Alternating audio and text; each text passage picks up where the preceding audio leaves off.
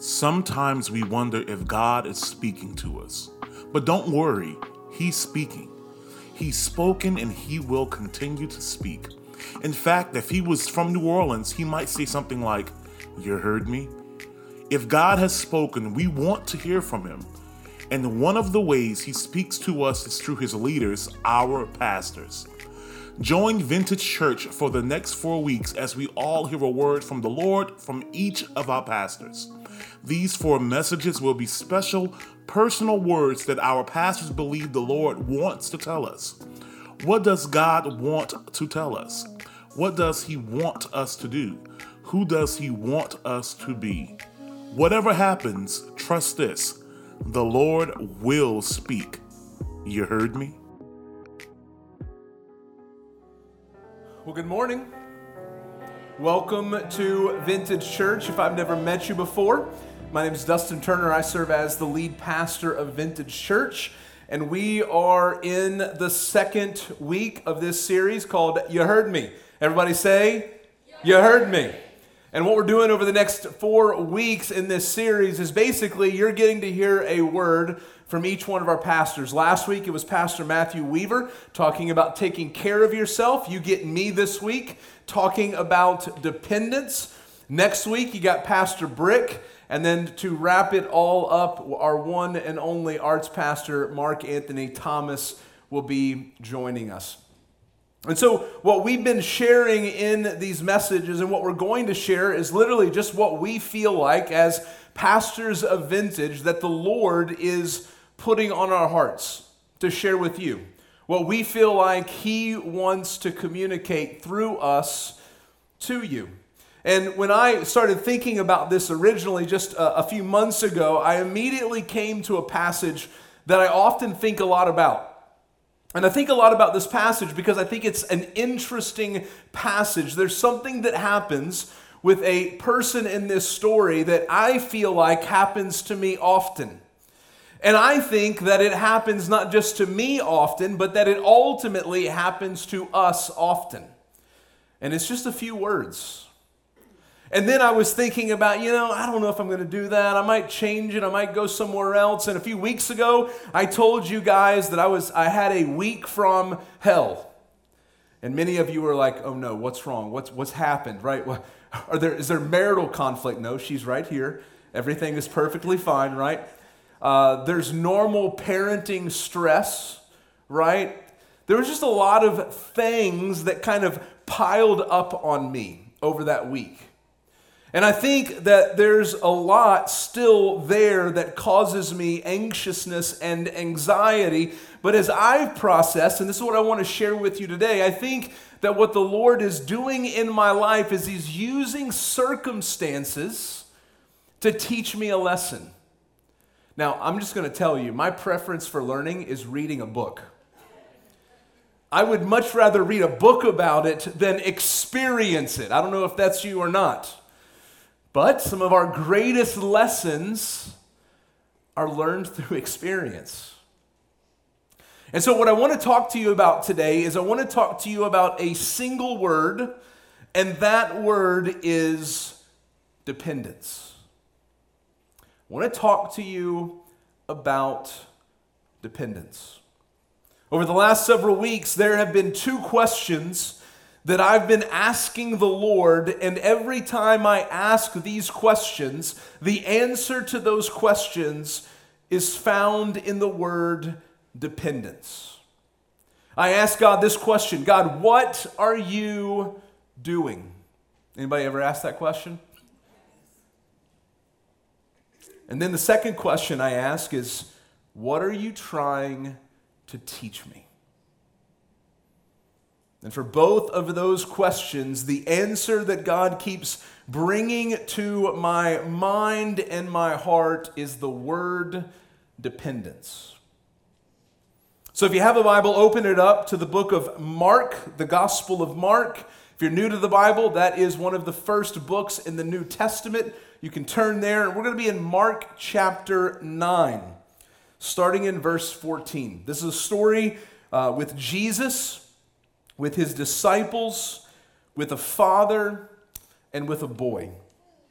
And here's what it says And when they came to the disciples, they saw a great crowd around them and scribes arguing with them. And immediately all of the crowd, when they saw him, that is Jesus, were greatly amazed and ran up to him and greeted him. And he asked them, What are you arguing about with them? And someone from the crowd answered him, Teacher, I brought my son to you, for he has a spirit that makes him mute. And whenever it seizes him, it throws him down, and he foams and grinds his teeth and becomes rigid. So I asked your disciples to cast it out, and they were not able. And Jesus answered them, O faithless. Everybody say, faithless. Oh, o faithless generation, how long am I to be with you? How long am I to bear with you? Bring him to me. And they brought the boy to him. And when the Spirit saw him, immediately it convulsed the boy, and he fell on the ground and rolled about, foaming at the mouth. And Jesus asked his father, How long has this been happening to him? And he said, From childhood, and it has often cast him into fire and into water to destroy him. But if you can do anything, have compassion on us and help us. And Jesus said to him, If you can, all things are possible for one who believes. Everybody say, believes. Immediately the father of the child cried out and said, I, what? Believe. Help my, what? Unbelief. And when Jesus saw that a crowd came running together, he rebuked the unclean spirit, saying to it, You mute and deaf spirit, I command you, come out of him and never enter him again. And after crying out and convulsing him terribly, it came out, and the boy was like a corpse, so that most of them said, He's dead. But Jesus took him by the hand and lifted him up, and he arose. And when he entered the house, his disciples asked him privately, Why could we not cast it out?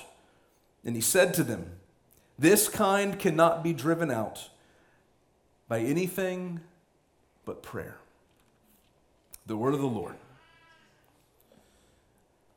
You said four words with me as we read that passage.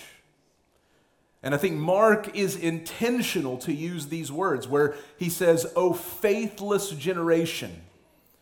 And where Jesus says anything's possible for the one who believes, and the Father says, I believe, and then he says, Help my unbelief.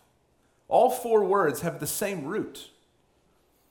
Because you, you might read this passage and you might think that what Mark is getting at, what ultimately Jesus is getting at, is exorcisms, healings the miraculous. And yes, all of that is in this story. But what I want you to see, what this passage is ultimately about, is that it is about dependence.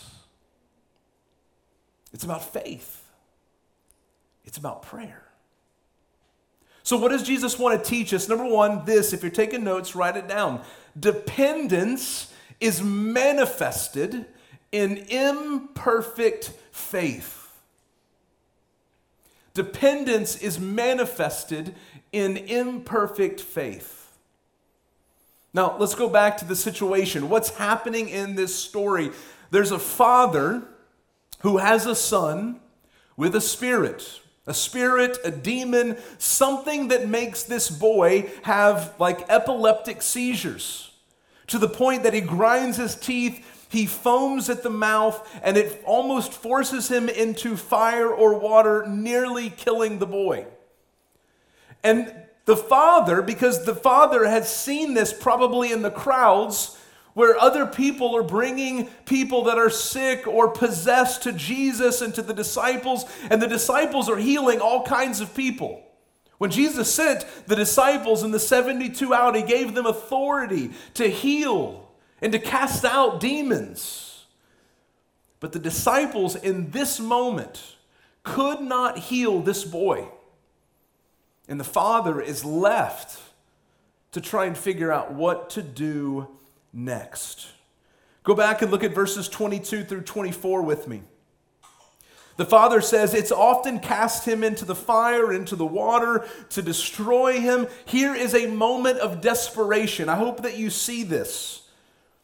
He's like, listen, your disciples weren't able to do anything, but if you can do anything, anything,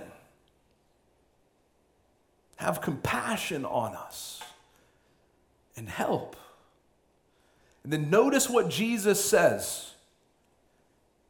He basically kind of asks this question or emphasizes, if you can, like, do you know who I am? And then he says, All things are possible for one who believes. And here's the line that I just chew on all the time. Immediately, the father of the child cried out and said, I believe. Help my unbelief. I think in this story, there's really kind of three things. Number one, there's an ache. The father has an ache. He has a son, we're not quite sure his age, maybe 10, maybe 15, who has been dealing with these seizures for his entire life. And the father, just imagine if you're a parent, do you understand this? Has probably gone to great lengths to try and heal his son to try and figure out what's the solution to the problem. How can I get my son better? How can I heal him? How can he be made whole? And inside this man, there is an ache that will not go away. You might not have a child that deals with a spirit or a demon or has epileptic seizures, but every single one of us have an ache. There's something deep down inside of us that if you were honest with yourself and you were honest with me and you were honest with one another, you could pinpoint and say, This is an ache inside of me. And I don't know what to do about it. Sometimes that ache is visible. Sometimes it's deep internal and you don't even know. You know there's something off, but you can't identify what that ache is. It's kind of like home ownership, right? I know I've shared my ills, right? Uh, just recently, we had some issues with our dryer. And well, it wasn't the dryer, it was the dryer vent. And we've realized since that, you know, when they redid the house, they really screwed up the dryer vent. So now I get moisture in my dryer vent. And the other night when I took all of these things apart, there was water in the dryer vent going out to the out of the house. Right? Now you look at my house, you're like, hey, it's a pretty decent house. But when you start taking things apart, you're like, man, that's messed up. Like, I don't even want to take the drywall down. Like, if there was ever an issue and I have to take the drywall down, I don't want to because I'm afraid what I will find. Our ache is the same way. We have an ache, we have something within us that pains us that maybe others see, but more often than not, people don't see. It's like this. The psalmist said it like this in Psalm 42 My tears have been my food day and night while they say to me all the day long, Where is your God? Often the ache causes us to lose hope, to lose faith, right? To come to wits' end. And you're like, Listen, I know that I have this problem, but I don't know how I'm going to solve it. Or you begin to, to feel this, this burden where it's like, I have this ache and there's nothing or no one who will ever be able to remove it. That I'm just going to live with this for the rest of my life. I think this father was getting to a point with his son where he was at his end. And what he was saying is like, listen, this is it. Jesus, if you can't do something, I don't know what else to do. And Jesus moves from this ache to the promise. Jesus makes the Father a promise. He says, All things are possible for one who believes. All things. not a few things, not some things, not their things, but not your things, all things. The reason Jesus can say that is not because there was something within the Father that made him able to do things. Listen to me. The effectiveness of faith is not based on the one who believes, but on who the one believes. Effectiveness of faith is not based on you, it's based on Him. That is the good news of Jesus. The reason Jesus could heal this boy, the reason Jesus could literally change this father's life forever is because of who he is. That he is God who came to earth and put on flesh. He was the one in that moment who was going to go to the cross and die for sins and brokenness and bring healing. He was the one who was going to be raised from the grave. I know that you have an ache and that I have an ache, and you think that you're going to live with it not just for the rest of your life, but for the rest of eternity. And what Jesus wants you to know is that He can remove that ache, He can heal that ache, He can change that ache. Doesn't mean that it's not going to be hard, doesn't mean that you might not walk with a limp, but He can heal. He can change. I think part of our issue, or let me, let me pause and say part of my issue is control. Oh, did anybody? I'm not the only one. Thank you. You know, in everything that I've been wrestling with over the last few weeks, I, I think I've kind of come down and I've boiled it down while I have a lot of questions. I've kind of boiled it down to control. That at the core of who I am, I think I'm in control. That I think I'm completely self sufficient and that I can take care of every problem that I have or others have. And in all of this, what God is teaching me is that, Dustin, you're actually not in control. You say that I am sovereign, but you actually think you're sovereign. And God is saying, let me show you what it looks like when I begin to take control out of your life, because listen, when you remove control out of your life, guess what you have? Dependence. When you begin to realize that in fact you have no control and that in fact God has all of the control, you must then become dependent upon Him which is why Jesus makes this promise to say, All things are possible for one who believes. So there's an ache, there's a promise, but then there's the faith. Notice what the Father says I believe. Help my unbelief. Sometimes when I read this passage, I think about it like this, where Jesus has said, All things are possible for one who believes. And the Father is like looking straight at Jesus and he says, I believe. And in the same breath, he looks at Jesus and says, But help my unbelief. That's what I feel when I read this passage. And what I think Mark is getting at, and what I think the Father is getting at, is that the Father's faith is imperfect. Another way, maybe, to think about this is it's like the Father saying, Help my weak faith.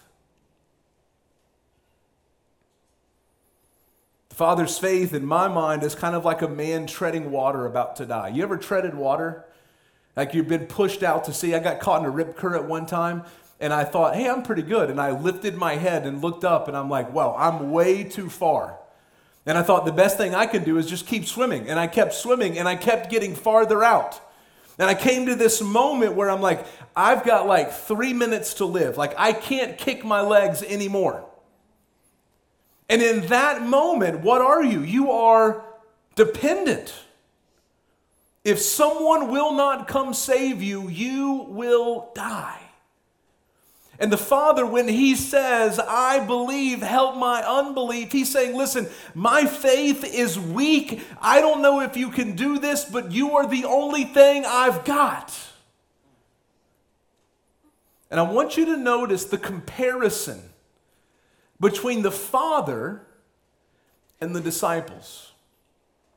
If you remember, back in verse 19, when Jesus comes on the scene and the Father's given the boy to the disciples to heal, and the disciples can't heal the boy, and he's, they're arguing, and Jesus says, What are you arguing about? And they're saying, like, we can't heal this boy. And what does Jesus say about his disciples? The ones who follow him, the ones who are closest to him. And he answered them, Oh, faithless generation. There's a difference between faithlessness and weak faith. Weak faith is still faith.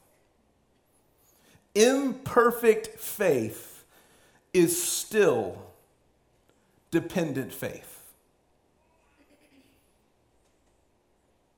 Jesus said it in other places in the Gospels that if you have the faith the size of a what?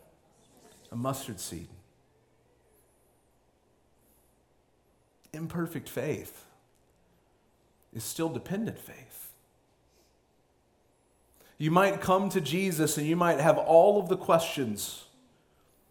I mean, listen, we haven't even talked about maybe why the Father would be curious to know why his son has these issues, why he has a spirit, why it's taken God so long to bring Jesus to the boy. I mean, there are countless questions, right? Questions that the Father was asking, questions that you and I probably ask. It's imperfect faith, but imperfect faith is still dependent faith. Looking to Jesus and saying, Jesus, I have no control, but I trust you. That's imperfect faith. That's dependence. But in this passage, dependence is not only manifested in faith. Number two, dependence is manifested in persistent prayer. Again, let's go back and talk about the situation. The father brings the boy to the disciples to heal the boy, to remove the spirit. The disciples could not cast out the spirit. And the disciples come to Jesus wondering why in the world had they been able to heal all of these other people, but in this moment they could not cast out that evil spirit. And Jesus provides them an answer to their inability. Look at verses 28 and 29 of Mark chapter 9. And when Jesus entered the house, his disciples asked him privately. Notice they were a bit too ashamed to do this publicly. Why could we not cast it out? And he said to them, This kind cannot be driven out by anything but prayer. I want you to notice that even in this moment, there's still an ache. Could you imagine being that father in the moment? We've all had those moments where we are like, this is going to work. This is the answer. And as soon as it doesn't work, how do you feel? You come to this point where you're like, man, I, I'm losing hope. So the father is like, this has got to work. I, I've seen other people bring the sick, bring the possessed to the disciples, and they've always been able to cast that demon out or heal that person. And in this moment, you're like, all your faith is riding on these guys. and it doesn't work.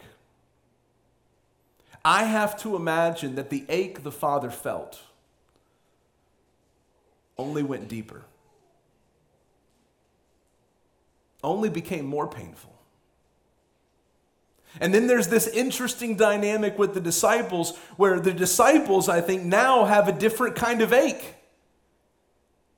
Because there's a moment in their ministry when they're healing and delivering and doing miracles, and they're like, hey, we're pretty good at this stuff. And then all of a sudden, it's not working anymore. And so, in their ache, they come to Jesus and they're like, Listen, we've done all of these incredible things. You told us we were going to do all of these things, but now it's not working. What's wrong? There's still an ache. Listen, you cannot, and I, I know this might sound hopeless. I don't want you to see it like this. You cannot fix your ache. No amount of counseling will fix your ache. Listen, I go to counseling. I'm not telling you that counseling is not important, but a counselor will not save you. A pastor cannot save you. A parent will not save you. A friend will not save you. A program will not save you. You cannot fix your ache, but there is someone who can fix the ache. His name is Jesus. And so there's an ache, but again, there is a promise. Mark 9 29. Jesus says, What? This kind, this demon, this spirit, this illness, this kind cannot be driven out by anything but prayer. Do you see why the disciples failed? They had not prayed. If you go back to the beginning of this passage, you will notice what they are doing. Rather than praying, they are arguing. Jesus doesn't come to them and say, Hey, why are you praying? He says, Why are you arguing? The disciples spent more time bickering between one another and probably arguing with the crowd about what's not working or why it's not working than praying. I don't know if you've been guilty of that, but I have been. One commentator says it like this He says, This is about the disciples. Their faithlessness is symptomatic of the wider human condition.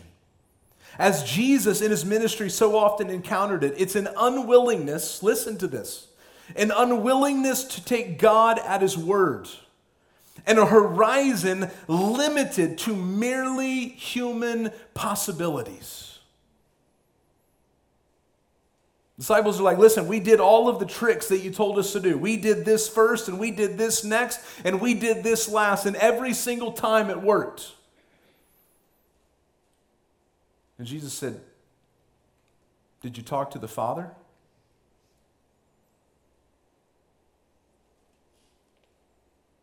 Did you call on the one who actually does the healing? Did you speak to the one who can actually fix the ache?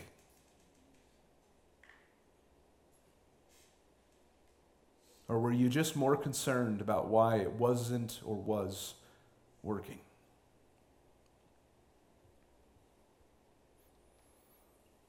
Lastly, there's a prayer. Jesus tells us that prayer works. Do you notice that? His brother James said it like this in James chapter 5 The prayer of a righteous person has great power as it is working. Elijah was a man with a nature like ours, and he prayed fervently that it might not rain. And for three years and six months it did not rain on the earth. Then he prayed again, and heaven gave rain, and the earth bore its fruit. Notice in this story who prays. The disciples pray? Do the disciples pray? No. Who prays? The Father. The Father who has that imperfect faith, who is looking for an answer to his ache and the ache of his son, he prays.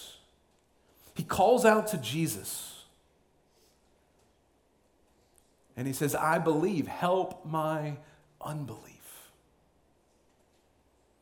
Notice his prayer, by the way. Was it eloquent? Was it, was it written down for ages? That we would pray these words. It came from the heart. The Father is just being gut wrenchingly honest before Jesus. To say, I believe, but you got to help my unbelief.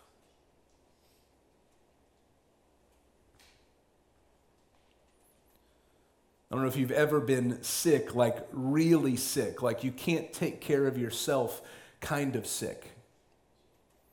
And when you're in a moment like that, you become truly dependent.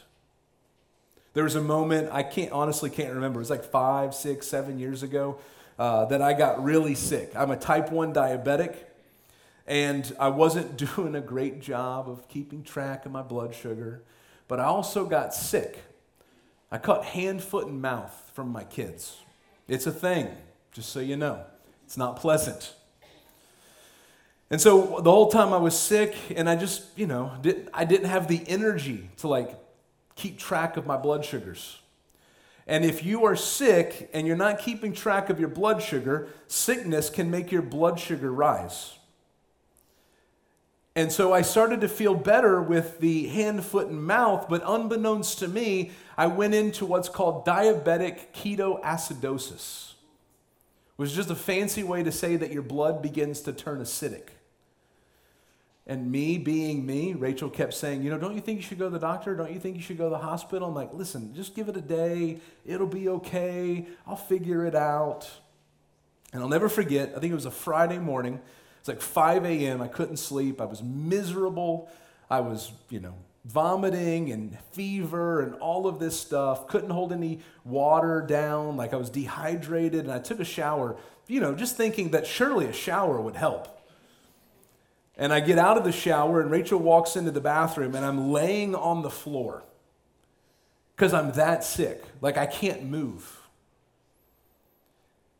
And if it had not been for our friend Nick Pacuary, who took me to the hospital, and like, I'm not kidding you, we did things that I never thought friends would do. Like, it got intimate because I couldn't even change my own clothes anymore. I was that weak. I became dependent upon him. That's the kind of dependency that the Lord wants from us. I know you wake up in the morning thinking you've got your stuff together. You know why I know that? Because I do that every morning. Thinking I've got my day planned to a T and I am going to conquer my world. And then God knocks me on my butt to remind me that I'm not in control that I'm to be dependent. True dependence will always lead us to ask for help. True dependence will always lead us to ask for help. True dependence should drive us to prayer because we've exhausted our limits. We've tried everything, we've done everything, and there's nowhere else to go.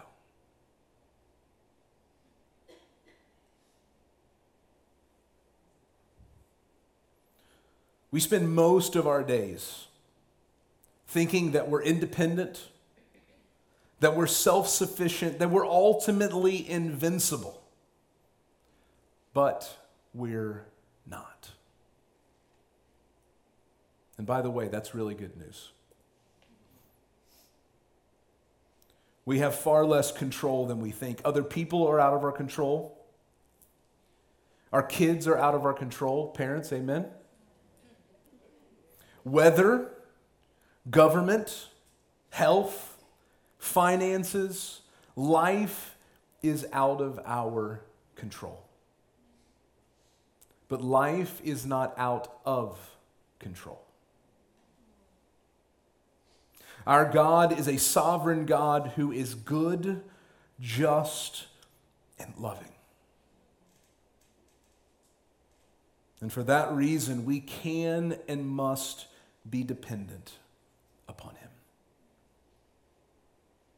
Dependence upon God is manifested in imperfect faith and persistent prayer.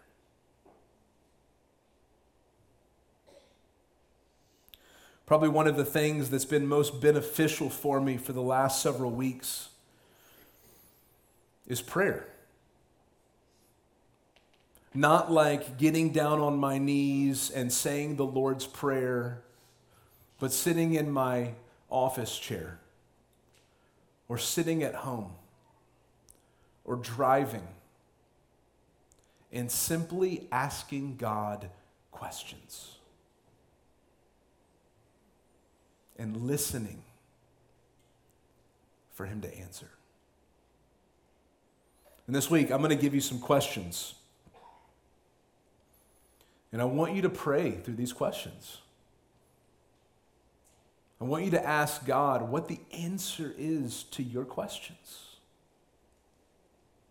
The first one is what is your ache?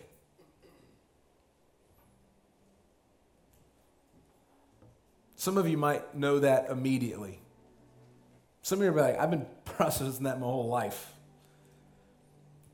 Some of you have buried it so deep you have no idea what your ache is.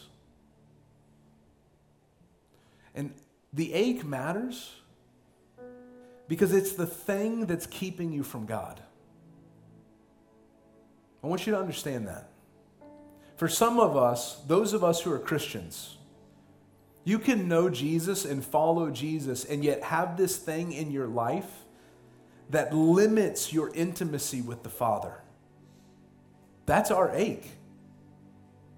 Some of us, if we don't know Jesus, that ache is that sin or that thing. Maybe it's just a stubbornness to say, God could never fix me, God could never heal me, God could never save me. It's so important to understand what your ache is because it's the thing that keeps you from God. So, what's your ache? Number two, this is the questions that I've been asking myself. What is God doing and what is He trying to teach you? Just, just ask Him, right? Whether it's good or bad. God, what in the world are you trying to do? And what do you want me to learn? Right? There are practical questions right now that I don't have answers to and I'm super frustrated. But then there are deeper questions like this that God's beginning to answer for me just to simply show, to say, Dustin, you're not in control. Be dependent. So I'm like, okay, God. Lastly, how will your dependence upon God manifest in faith and prayer? I just think this is true. I think this is an axiom that we can live by. It's a truth that the Bible teaches that if you are truly dependent, your faith and your prayer life will be growing. If you're truly dependent, they will be growing. And so this week, begin to ask yourself that question if I'm truly depending on God, where do I see my faith growing? Listen, it can be imperfect faith. I'm not telling you you have to believe everything and have it all together. I'm just telling you to have faith. And if your faith is growing, where do you see you calling out to God, praying, seeking Him? Because if those two measures are growing, you will see your dependence upon God grow?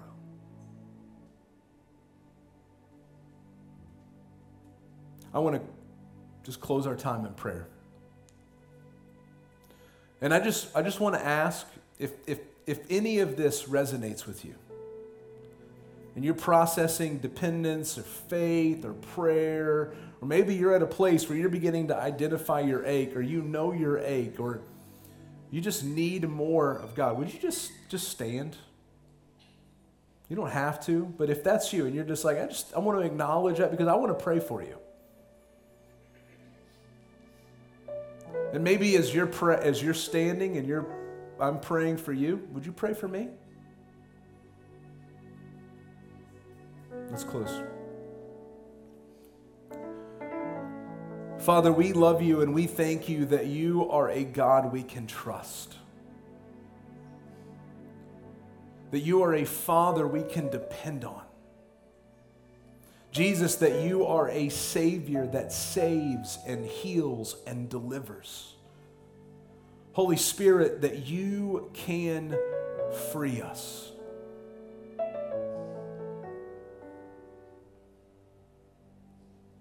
God, in those moments of whatever's going on in our life, whether we're on the top of a mountain or at the bottom of a valley, may we be dependent upon you. May you increase our imperfect faith. May you increase our persistent prayer.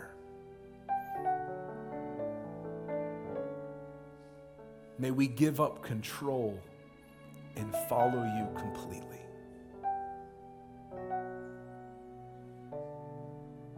We ask all of this in your Son, Jesus' name.